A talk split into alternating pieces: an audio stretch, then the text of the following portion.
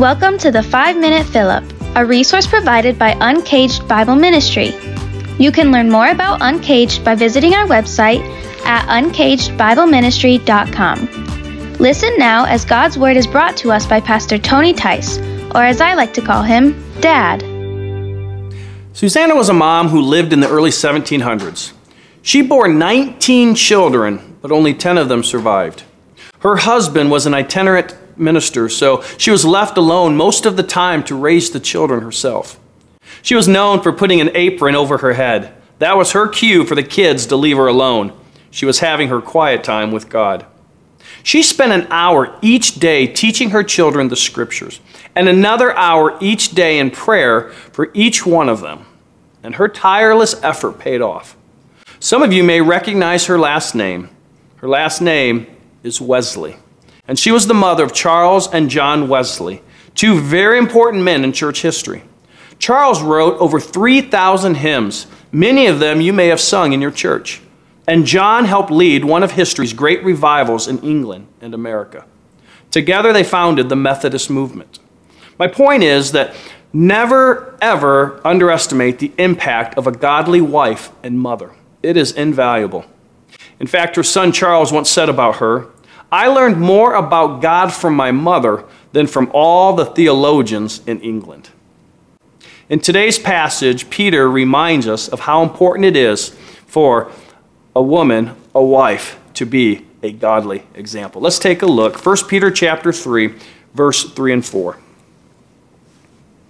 Do not let your adorning be external, the braiding of hair and the putting on of gold jewelry, or the clothing you wear but let your adorning be the hidden person of the heart with the imperishable beauty of a gentle and quiet spirit, which in God's sight is very precious.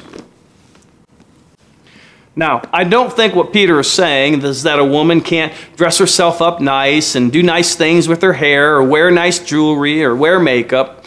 What he's talking about is priority. What's the higher priority? Your external appearance or your inward uh, person, the heart.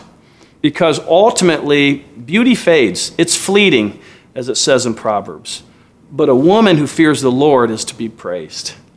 Inner beauty continues to just get more and more beautiful over the years. And so I want to just challenge all of us. You know, we live in a society where, where our outward appearance, um, uh, we, we tend to value that.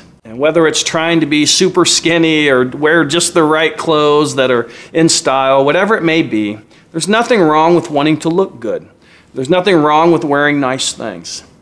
But what really identifies us? What is it we're really striving for? What really matters most? How we look, how we present ourselves to others, or the real us, the inner person? Are we striving to have a beautiful inner person?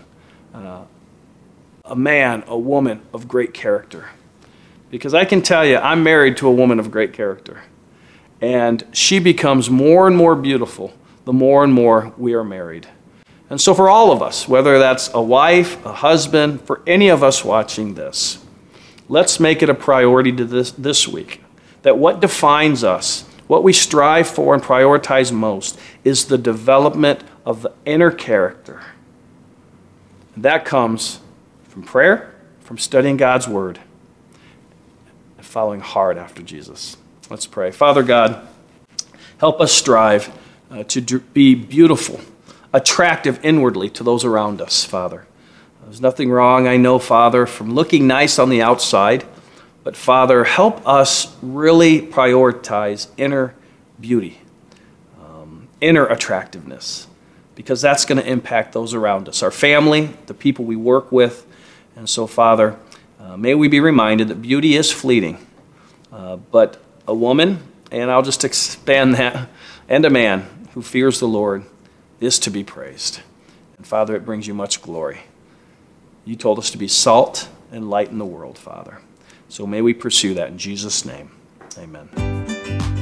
We hope you were encouraged by God's Word today. You can join us each weekday morning for a five minute fill up.